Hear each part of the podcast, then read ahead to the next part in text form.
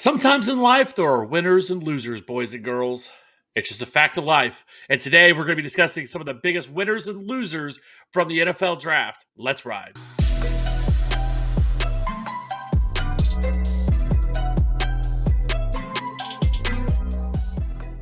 Going to jump right in. We're going to go position by position and kind of talk about some of the biggest winners and losers. Let's start thing off with the quarterback, and I think we can say the entire group is a is a loser uh, this weekend. Yeah. Uh, in, my, in my real opinion here, you know, mocks were all over the place. There was speculation that you know we could see two, three, maybe even four quarterbacks go in the first round, and then there was start to be some that started to come out that talked about that there was only going to be one quarterback, and that happened to be what happened. And it was Kenny Pickett going to the Pittsburgh Steelers, and then we did not see another quarterback go until the third round. Now, I will say this, at least for the, the quarterbacks like Desmond Ridder, Corral, and Malik Willis, all three of them have some sort of shot to maybe have some sort of fantasy relevance, even as early as this year. And then you have Kenny Pickett. I guess you could call him a winner, but I, I wouldn't really. Uh, like, I don't love the pick at all. I'm not a big I'm not a big fan of Kenny Pickett and his game. He is a old quarterback. You know, it took him until year five to really truly break out, and I, those are just red flags to me. And so I actually think that we're probably going to see the majority of uh, Mitchell Trubisky this year. But there are definitely some other guys that we can talk about who weren't rookies who added a W next to their name after this weekend. Uh, I know there's definitely one guy that you want to talk about that stands out. I just want to say real quick with Kyler Murray, I think he comes out of this uh, a winner. Obviously, we had some just wild trades happen on night one. One of those being Hollywood Brown to Arizona. Uh, I think he's an upgrade over what they had in Christian Kirk. And then they also added Trey McBride. I know they brought uh, Zach Ertz back. Looks like they're trying to put some more pieces around Kyler. Anyone else stand out to you in terms of winners that weren't rookies? Uh, Jalen Hurts, absolutely. Yeah. Jalen Hurts uh, is an absolute winner. Like that, that was, uh, you know, probably buried the lead a little bit with them trading for AJ Brown in Yeah. this in this class. I mean, this offense is, is looks really good right now. I mean, you have AJ Brown who's going to be the one, DeVonta Smith who's going to be the two. Uh, then you have you know the number three you know option that's going to be Dallas Goedert, and so this offense is going to be really good. And this is an offense last year that was predicated mainly on the run. At the very least, I think you see them throw the ball more. I mean, I mean you have to. You have to see what you have in Jalen Hurts. This offense is probably as good as as you could probably ask for right now with the amount of weapons that they have. So right now, I have Jalen Hurts as a top five fantasy quarterback uh, heading into 2022, and I don't think that's hot. For the most part, I think this was kind of the the, the, the two guys that really stood out to me as kind of the big winners from this past weekend with, with some of the guys we got. Zach Wilson, another one I think you could really make a case for with them adding Garrett Yeah. Wilson, Breece Hall. And I think that's actually a good transition into the running back position. But before we do, make sure you hit that like and subscribe button for future content. We, we're going to have a lot of stuff coming out, so just be sure to uh, you know check out this. You want to jump into our fantasy football Discord, always popping, always people talking in there. It's absolutely free. Link in the description below. Anyways, let's keep it rocking here. We saw Breece Hall go to the Jets, and uh, initial re- initial reaction was, well, Michael Carter is dead. you know, like it's you hate to see. I don't think Michael Carter is dead. I, I, still think there's a scenario where maybe he has like a Nyheim Hines type role. I don't think that he is somebody that's going to get like a, a large workload, but I think you could probably see six to ten touches, uh, you know, every game, something like that. But overall, this is a great landing spot for Breece Hall because this is an offense that's ascending. This is an offense that has really retooled their offensive line. I think you can make a case it's like a top ten offensive line right now, uh, and wh- what they have. So that is excellent news, not just for Zach Wilson, but also for Breece Hall. I think he is going to be the workhorse here. Uh, I think you could probably pencil him in for 60, 70% of the workload here in this backfield, uh, you know, right out the gate. And so I absolutely love this for Breece Hall. And um, I, I think he's an absolute big time winner here. He didn't go to some bad landing spot where, you know, he is going to be like in a 50 50 split, kind of like what Javonte Williams was last year with Melvin Gordon when he was drafted. So love this for Breece Hall. The other obvious one, Kenneth Walker, goes to a run first team. No Russ Wilson. They're not going to be having Drew Lock drop back 650 times per game. So he's a winner there. You know, even if Rashad Penny can stay healthy, which he has not been able to do up until this point, only got that one year contract from the Seahawks as well. So I think Kenneth Walker is going to be in their plans unless, you know, he just face plants and, you know, Rashad Penny stays healthy. A guy who is sneaky here is Dameon Pierce, fourth round draft capital. Marlon Mack, Rex Burkhead, the only ones in his way. They added to that offensive line as well with Kenyon Green in the in the first. Obviously, still have Laremy Tunsil at left tackle as well. So I don't see him being a workhorse kind of back. I just don't know that that's going to be necessary for the Houston Texans to do that. At least not this year. And then outside of the the rookies in terms of winners, J.K. Dobbins. I think we see the Ravens potentially take a step back in terms of their passing volume from where they were last year, which which definitely sucks for fantasy purposes. They added some talented offensive line in free agency. Obviously got Linderbaum in the in the first round as well. So I think Dobbins was a big winner. All right. So j- just a little backtrack here because I have Kenneth Walker as a loser um, uh, on this, and it's it's for it's for a lot of reasons. One, it is a terrible offense. This is going to be a terrible trash offense, right?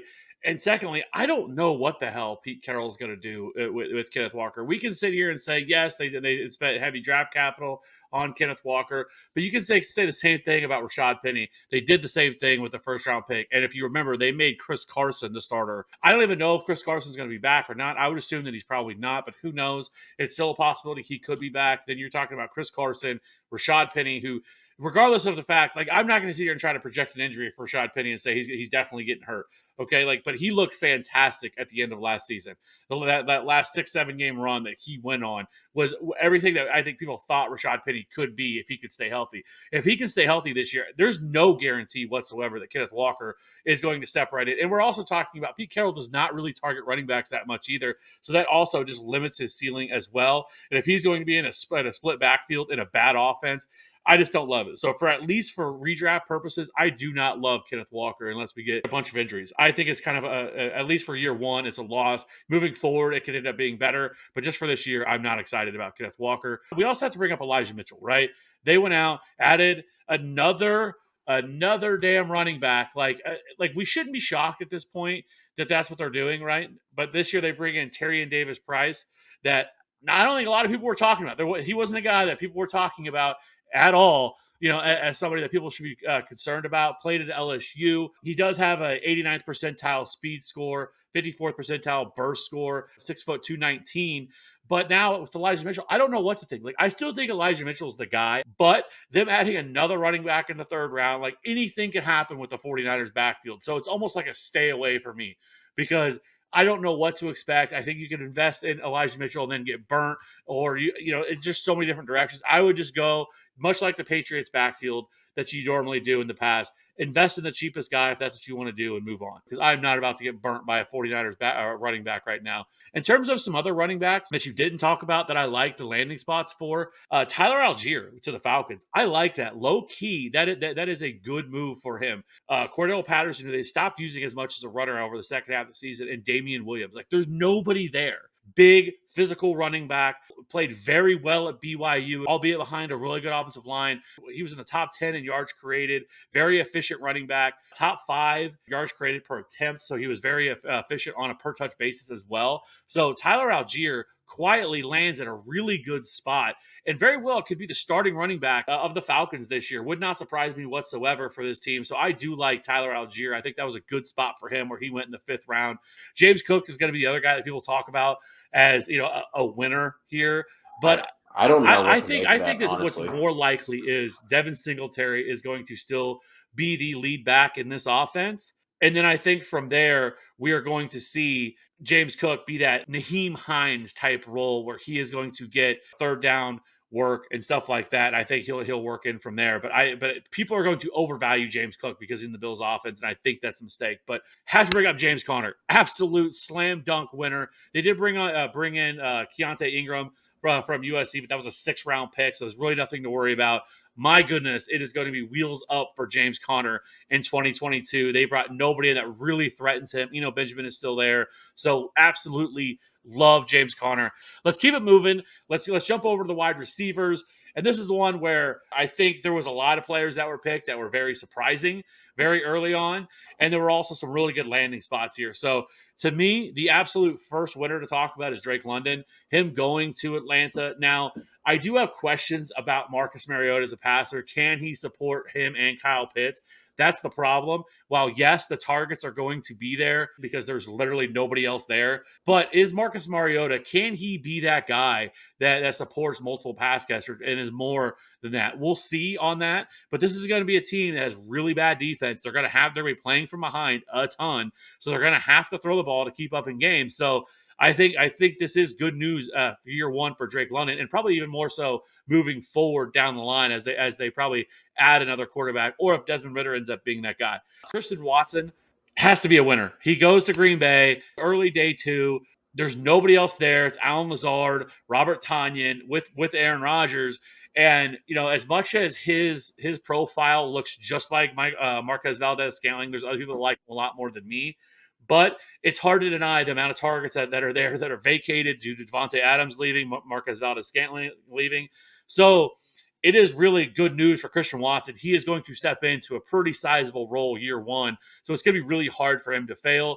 They did bring in Romeo Doubs, which was funny because I saw, I think it was Dane Brugler comped him to Davante Adams. So it's just funny, two similar comps that, that people have made. One, Christian Watson is Marquez Valdes Scantling, and then two, Romeo Doubs. People have him to Davante Adams. So, and then Skyy Moore uh, going to the Chiefs. Excellent landing spot. You know, we kept waiting to see where, the Chiefs going to take a wide receiver when they were going to do it. There was so much uh, uh speculation that they were going to trade up into the first round with those two first round picks to get their guy, but they waited and then they actually traded back with this is the greatest with, with the Patriots. The Patriots went Tyquan Thornton. Now, he was the guy who who everybody was talking about after the combine, ran his blazing fast 40. But other than that, that was really he was thought to be like a, a, a late three or fourth round pick.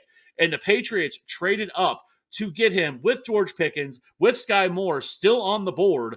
Uh, I don't know what the Patriots were doing in this draft, but it, it wasn't good. It, I digress. But with Skyy Moore going there, I think for year one, he's going to be limited because they still have Travis Kelce there, Juju's there, Marquez Valdes Scantling is there. It's going to be harder for him to get a consistent role. But after this year, he very well could be the wide receiver one. So in Dynasty, I think people should value him more. Redraft, I think he could get overdrafted, and so I'd probably be out unless unless you can get him at a solid value because it's going to be tough. Because I don't know if Juju with Juju Smith-Schuster and Skyy Moore, both of them played a lot in the slot. I don't know how this shakes out because you know not that because Skyy Moore can definitely play on the outside, and I what I think is going to happen is you're just going to see the Chiefs move these guys all around, which is what they typically do anyway.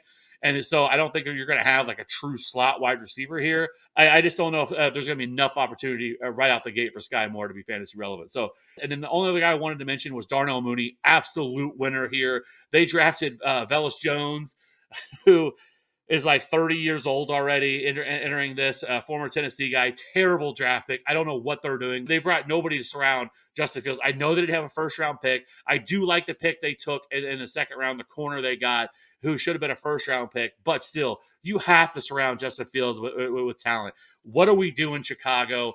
But regardless, Darnell Mooney, absolute winner.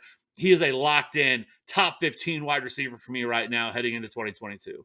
Yeah, you have to love that for Mooney, and maybe we should get ahead of the curve of everyone calling Cole Kmet this year's tight end sleeper. Like maybe we need to put that video out just to be first to market because I feel like he's going to be the sleeper that ends up no longer a sleeper by the time that you know July and August roll around. Uh, outside of the guys that you mentioned, I think Chris Olave is a winner. I know me and you were both a little bit lower on him, didn't necessarily see all the hype, but he goes to a absolutely wide open receiver room. Another rookie that I'm interested in who also has nothing around him was John Metchie, uh, a guy that like I didn't really understand why no one was talking about him at all. Like obviously he had that late ACL tear, but no no one was mentioning this kid, and he's been you know solid for for Alabama. I think he you know he's not going to have the analytic profile that a lot of people are looking for if that's your cup of tea, but he's also just been an absolute loaded room his entire time at Bama. And then he goes in the early second to the Texans. So it's going to be him and Brandin Cooks. So that's a that, that's a spot that that is definitely interesting for me. I think he could be full PPR leagues. I think he could be someone to to really pay attention to toward the end of our of our redrafts uh, this year. So like him there, Jalen Tolbert I think that is a sneaky spot with him going to Dallas after all of the talent that has left that Dallas room. Then you have Michael Gallup, who you know also had that late season ACL tear, then had the late surgery after that as well. And I, I noticed you left out a, a guy. I, am sure this. Uh, I'm sure you didn't mean to do it, but David Bell. I think we could we could look at as as a winner. Robbie, I'll step in here for you, even though this show is your idea and you're not here. I will mention David Bell lands with Cleveland, third round draft capital. Now he's tied to Deshaun Watson. I know uh, Donovan Peoples Jones is there. Obviously, they brought in Amari Cooper. Going to be interesting to see where they end end up lining these guys up because Donovan Peoples Jones kind of the only guy they have right now. You know, with any sort of production anyway to fill a downfield role. So it's going to be interesting that they kind of just make him a big slot kind of guy. We have to see, but I think you can look at him as a winner. Real quick, uh, just you know, we, we haven't really mentioned a lot of losers. I think DeVonta Smith is a bit of a loser. I know you said with Jalen Hurts they're going to be throwing a little bit more, and, and and I do agree. But I think with the with the addition of AJ Brown, I'm afraid he's just going to get pegged into like that downfield high A dot kind of kind of role. You know, what I mean, I I don't think that that that this is great for him because I I do see the the pass attempts going up, but I don't think it's going to be a high volume pass offense. You know, kind of probably around you know middle of the you know middle of the pack in terms of their you know pass and run ratio. So just kind of want to throw that one out there. Some losers would be one probably George Pickens at least for this year because you're, you're he it is a, it is very much like a Martavis Bryant type situation where you have uh, already great options already there and he kind of steps in unless an injury happens because Chase you still have Chase Claypool, Diontae Johnson, Pat Freiermuth, Najee Harris. There's so many weapons there, and they bring in Calvin Austin uh, as well. So I mean, this is there's just so many, so many weapons here. But after this year, it's very possible that Diontae Johnson could be gone after this year. He's a free agent after this year, unless they decide to franchise him. Uh, you know, I mean, Chase Claypool continually, uh, you know, hasn't really gotten it done, you know, since his rookie year and that big breakout. So I don't know, maybe he surpasses surpasses him, which is still in the range of possibilities. But uh, George Pickens, love the player. I just don't think it's a great landing spot for fantasy purposes this year. Alec Pierce, I've heard a lot of people hyping this this pick, and yes, the volume is there, or the opportunity is there as being the number two wide receiver. I just don't really like Alec Pierce is very much just a one dimensional go route type wide receiver, deep a deep threat, right? But we're talking about an offense that was 31st in neutral game pace last year uh, for, for, the Colts. I don't think any of that changes this year with, with Matt Ryan. It's going to be a very slow offense. They're going to be dependent and reliant on Jonathan Taylor. And so I don't think there's going to be a ton of volume to go around. And just Alec Pierce, like he's just a, he, he needs to grow into more of a nuanced route runner because really all they ever asked him to do at Cincinnati was to do the deep ball. And so while you know there, there could definitely be some spike weeks with some play action and stuff like that for him, I don't think he's going to be a consistent guy that you're going to be looking for in fantasy circles this year, unless something were to happen to Michael Pittman. And so for that, like I, I just don't love this landing spot, at least for year one, even though everybody else seems to be all over that bandwagon, loving the Alec Pierce pick. I think that those are kind of the, the wide receivers that really stood out to me. But I'm sure that we'll get more in depth on this and kind of dig more deeper. This is just kind of our instant feedback on, on yeah. kind of where we stand with these guys. Lastly, you have tight end. I don't think there's a lot to talk about with the tight ends. We know tight ends take a long time to develop, and a lot of these guys are in crowded situations. Trey McBride is going to be behind Zach Ertz. Um, I do like the Jelani Woods pick. He could be somebody uh, yeah. th- th- that is interesting because really in Indy there's nobody else. But again, we kind of talked about it, slow paced team, but could could see some uh, red zone opportunities if he can get on the field early. Other than that, you have like Rucker, who I believe went to the Jets. So weird but like there's so many tight ends there. They already have uh, the guys that they brought in this year. So like there's just yeah. no tight end that really stands out to me. Like outside of an injury to Zach Ertz, that really is going to uh, bear fruit. I will say, big winner is Mark Andrews because while yes, I do think they run the ball a lot more, getting rid of Marquise or Hollywood Brown is oh, just is going to help him see more targets, and so it is going to be a very very tight debate between Travis Kelce and Mark Andrews, right? You know, it's going to be interesting to see how this transpires. But I don't. Do you have any other tight ends you want to talk about? Are you uh, Are you not going to mention Albert O as a loser? I wasn't going to bring it up, but fuck you. no, I mean, I, I, I, don't like. Who knows? You know, what I mean, with with, uh, with Greg Dulcich coming in uh, in the third round, obviously some heavy capital.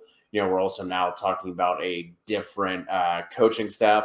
Um, I, I, just I just want to throw that one out there to, to you. Yeah, and, and you know, I, I know we kind of skimmed over some of these. There's believe me, there's a lot of players that we didn't really talk about. You know, James Williams, Jahan Dotson, which I actually Jahan Dotson would be a loser. I guess like we could have talked about him as a loser because I just don't love the fit, at least for year one with with Carson Wentz. But we didn't talk about him. We didn't talk about Treylon Burks. I mean, there, there's a lot of other guys. Rachaad White went to the Bucks. There's a lot of other talk, but we I mean, we got all off season. We got the next two or three months to really get into this.